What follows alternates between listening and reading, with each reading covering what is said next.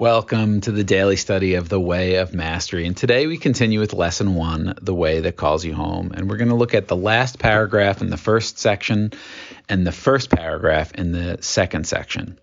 So Jeshua says, I speak from experience that separation is an illusion. When death occurs in your plane, in that very moment, you still have the power to choose to recognize that something has changed and to shift your attention to a different faculty that the body could never possibly contain, one in which you perceive and hear and communicate with that spark of divine light, the soul, that seems to have given up the idea of trying to keep a physical form animated. This is imperative. In fact, it is the very first step of the way of the heart. So let's look at this. Jeshua says, I speak from experience that separation is an illusion, and the word is is in italics, so it's emphasized. Separation is an illusion. It seems so real, but it has no grounding in reality, has no substance. When we look closer, it's just an illusion. This idea that we're separate from source, from life, from love. He says, when death occurs in your plane, in that very moment, you still have the power to choose to recognize that something has changed. This oh, this theme over and over and over again, the power to choose. No one and nothing can take that away from us. That is a God-given power to choose where to place your attention. And as we've said in earlier like the podcast, where you place your attention creates your experience. So he says no matter what's happening, even in the moment where you seem to be dying in this physical world, you still have the power to choose where to shift your attention. And he says to shift it to a different faculty that the body could never possibly contain, which is the consciousness, which is the soul. So when we seem to be dying from the body, we can still choose to shift our attention to consciousness, to identify with uh, something the body cannot contain, one in which you perceive and hear and communicate with that spark of the divine light, the soul. How beautiful is that? And we can always do that. So the more we can practice in meditation, in breath work, in other practices that help us get out of our mind and our ego identification and our body identification, and we can access something beyond the body mind, the more we reside in those places, the more we realize that's where our reality lies. So we're not as afraid to leave the body because we're practiced in entering a different level of consciousness that resides beyond the body. So he says it, that he says the soul, one in which you perceive and hear and communicate with that spark of divine light that seems to have given up the idea of trying to keep a physical form animated. So he's saying our physical bodies are just an idea. It's an energy. It's a manifestation of an idea of separation. And when we give up this idea, we have the experience of not being in a physical form anymore, not being sep- feeling separate. And he says this is imperative. It's the very first step of the way of the heart, which leads us to the beginning of section two, titled The First Step in Awakening.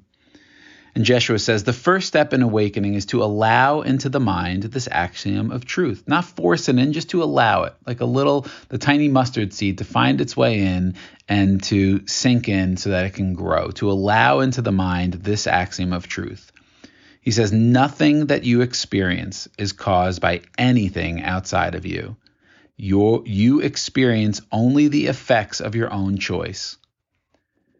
Now, again, he's kind of stating it very directly right now, but these are things we've already kind of talked about in the first couple of episodes of the podcast. They're they're mentioned, but here we're just going straight to it. And let's acknowledge that this concept again can be is radical. It's almost impossible to conceive for the the ego, the sense of separation, or the if we really identify with being a body, that the things that we've experienced are our choice this can trigger so much uh, againstness, so much anger, so much argument. It, it feel it can feel like it invalidates our experience of being alive.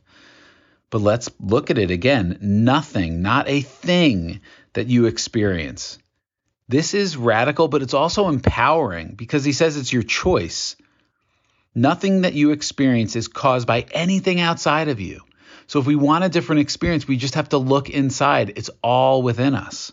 And it's all within a level of consciousness. We have to stop identifying with the world of separation, with the world of these things that are outside of us, other people, other circumstances. It's all, those things are all manifestations or projections of our of consciousness. The physical world is a projection of consciousness. He says you experience only, there's that word again, only. You experience only the effects of your own choice. So let's go to the level of cause instead of always trying to manage effects. It's like instead of trying to manage symptoms of an illness, go to the cause of the illness. So you experience only the effects of your own choice. So let's go back to choice.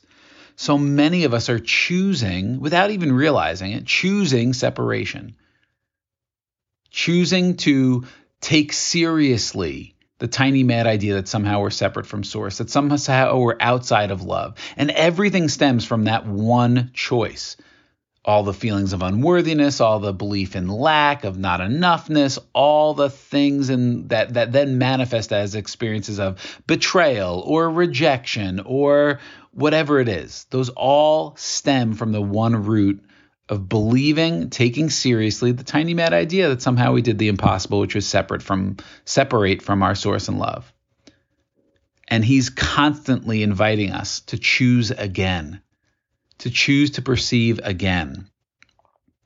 Make a different choice to choose love, to choose union with the divine, to choose to realize and actualize your divine Christed nature, and then your experience chooses, then your external world chooses. So uh, a radical, a challenging, and an empowering part of this first lesson. And so, again, look at what you're experiencing in your own life. Let's make this practical. Look at what you're experiencing in your own life.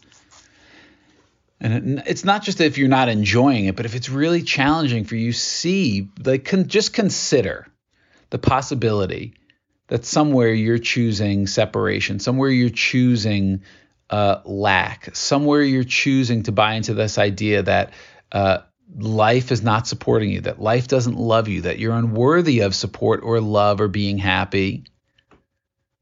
And that choice is creating your experience.